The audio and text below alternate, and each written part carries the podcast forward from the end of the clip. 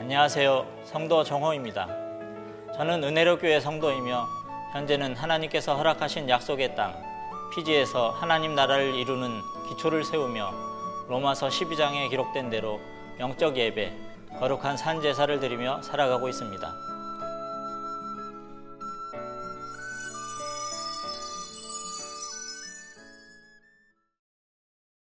이렇게 할 수 있었던 이유는 은혜로 교회에서 들려지는 신옥주 목사님의 성경 해석을 통해 말씀을 깨닫고 행동한 결과였습니다. 이것은 고린도전서 2장 13, 14절에 기록된 성경을 성경으로 해석하는 방법으로 풀어주시는 성경 해석이며, 이렇게 해석하지 아니하면 듣는 교인들이 성경에 기록된 하나님의 뜻을 알 수 없고 전 성경이 의문에 갇혀 있을 수밖에 없습니다.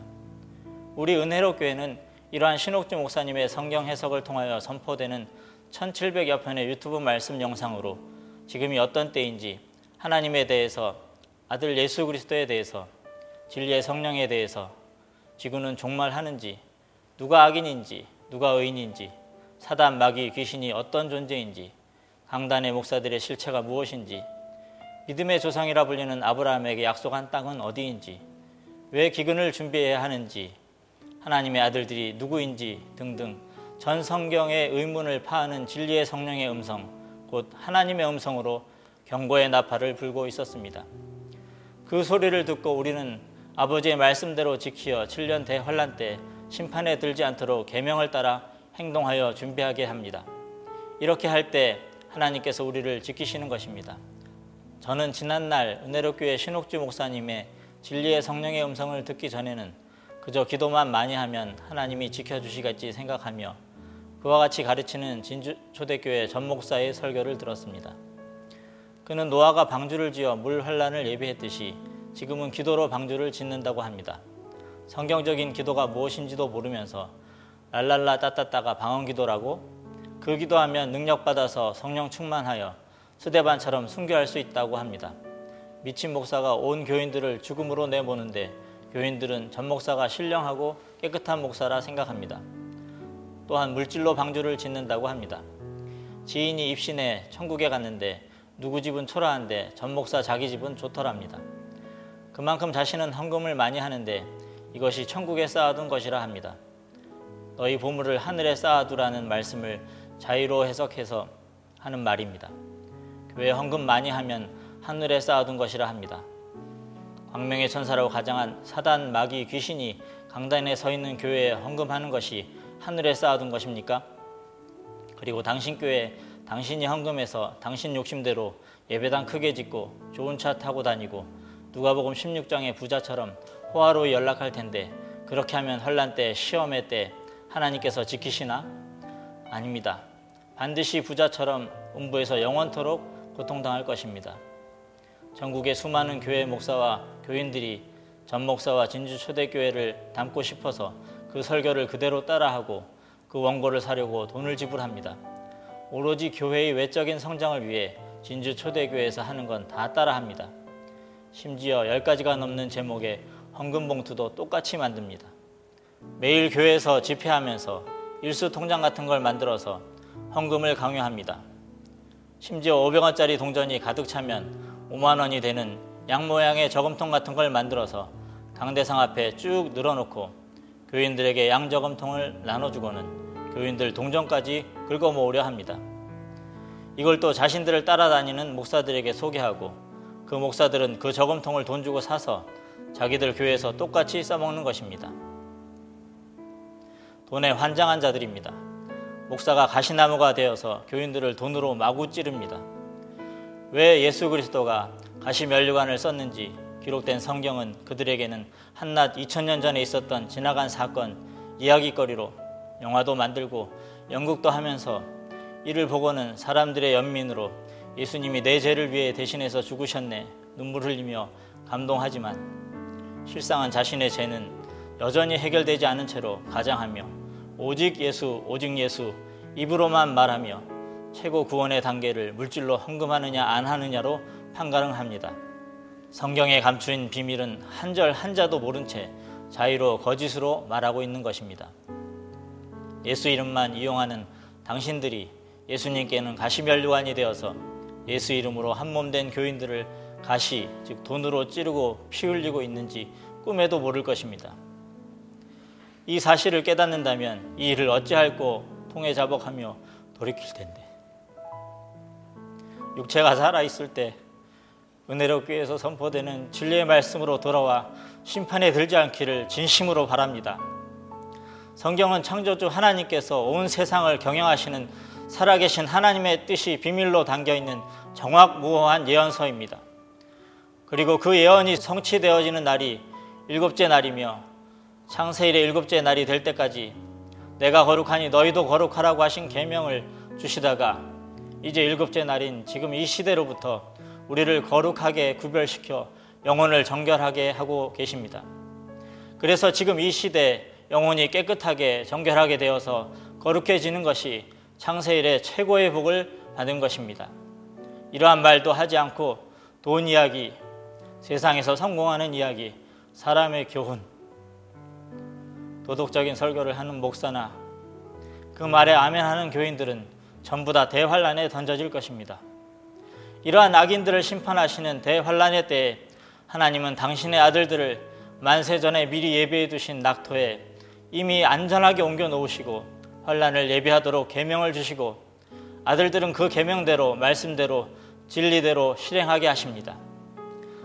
이 말씀을 믿고 깨닫고 인정한 성도 400명은 성경에 기록된 대로 죄를 짓지 않고 오직 하나님의 말씀을 이 땅에 이루기 위해 한 몫의 삶을 정리하고 다 자원하여 낙토인 피지로 이주하였습니다. 이것은 사람의 방법으로 계획대로 된 것이 아닙니다. 신옥주 목사님께서 신령한 것은 신령한 것으로, 영적인 것은 영적인 것으로 분별하여 만세전에 감춰두신 하나님 나라 비밀을 밝히 드러내어 성경대로 보고 듣고 믿고 깨닫게 하셨기 때문에 가능한 일이었습니다. 하나님께서는 당신의 뜻과 계획을 땅에 이루시기 위해서 각 시대마다 반드시 육체를 입고 땅에 온 그릇인 사람을 들어서 사용합니다. 모세나 여호수아, 다윗과 많은 참 선지자들, 신약의 예수님도 하나님의 뜻을 이루기 위해 육체를 입고 태어났습니다.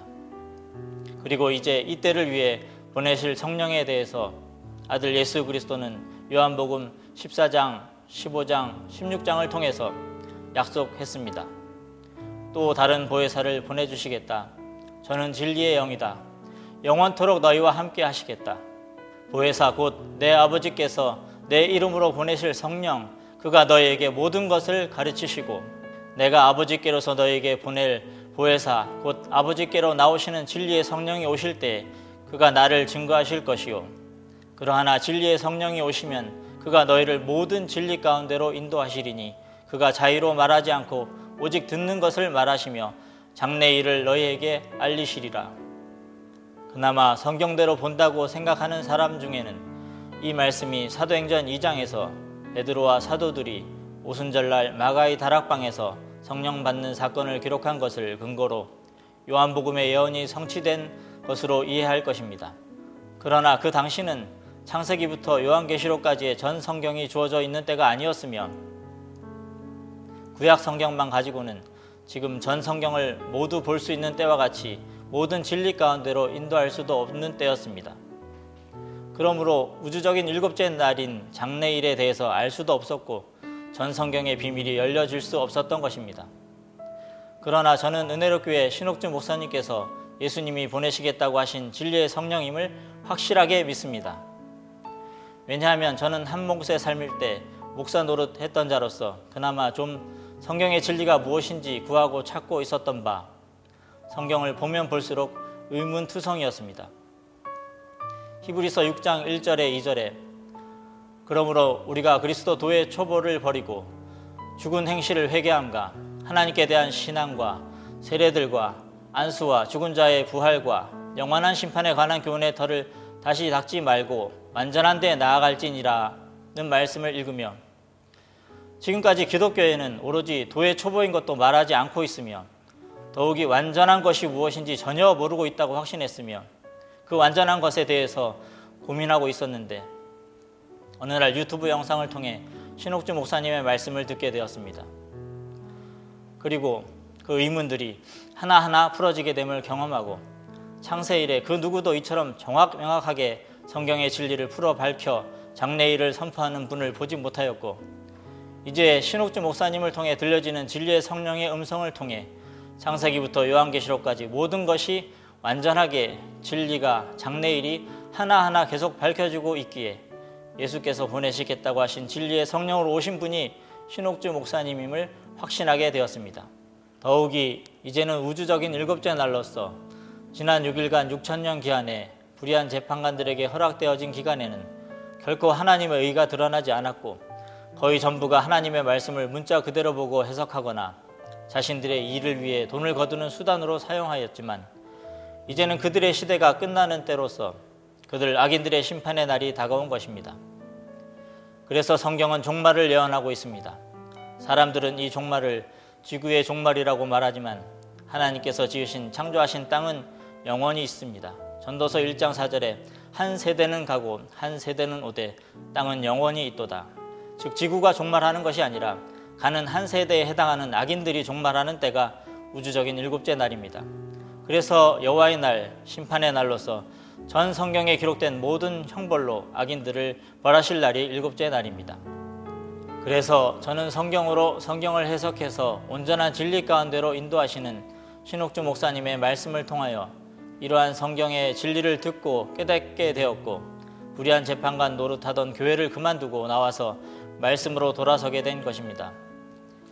직설적으로 말하면 불의한 재판관들은 오늘날 교회의 목사들을 말하며, 그들은 성경의 법으로 무엇이 옳고 그른 것인지 판단하는 자리에 서 있지만, 그들은 귀신 들려 소경, 귀머거리가 벙어리가 되어서 진리를 볼 수도 없고 들을 수도 없고 말할 수도 없는 것입니다.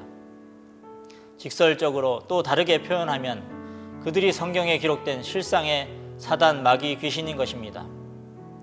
하나님의 진리가 선포되어져야 되는 교회 강단에 사단 마귀 귀신이 서 있는 것입니다. 그래서 마태복음 24장 15절에 그러므로 너희가 선지자 다니엘의 말한 바 멸망에 가증한 것이 거룩한 곳에 선 것을 보거든 읽는 자는 깨달을진저 라고 말씀하셨습니다. 이제 그들은 육체가 살아있을 때 돌이키지 아니하면 하나님의 심판으로 멸망할 것입니다. 저 또한 이러한 자들과 같은 상태였으나 즉 멸망받을 뻔했지만 이제는 진리를 깨닫고 돌이켰습니다. 세상의 모든 목사들, 천주교 신부들은 당신의 육체가 살아있을 때 이 진리의 음성을 듣고 깨닫고 사단 마귀 귀신 노릇 그만하고 돌아서기를 진심으로 바랍니다. 이들의 말을 듣고 아멘하고 있는 교인들도 당신들의 영혼을 죽이고 있는 그 교회에서 속히 빠져나와야 합니다. 지금은 우리가 어떤 일을 하고 있는지 우리를 이상하게 보고 이단시해도 곧 전 세상에 우리가 빛으로 밝히 드러날 것입니다. 그리하여 지금까지 한 세대도 지구상에 존재하지 않았던 하나님께서 그토록 오랜 세월 동안 이때를 위해 전 성경을 통해 예언하시고 계획하셨던 하나님만이 하나님 되는 세상을, 천국을 이 땅에 반드시 이룰 것입니다. 그리고 성부 하나님을, 진리의 성령으로 오신 신옥주 목사님을, 그리고 모든 피조물들이 고대하던 하나님의 아들들이 우리 은혜로교회 성도들임을 영원토록 육체가 살아서 증거할 것입니다.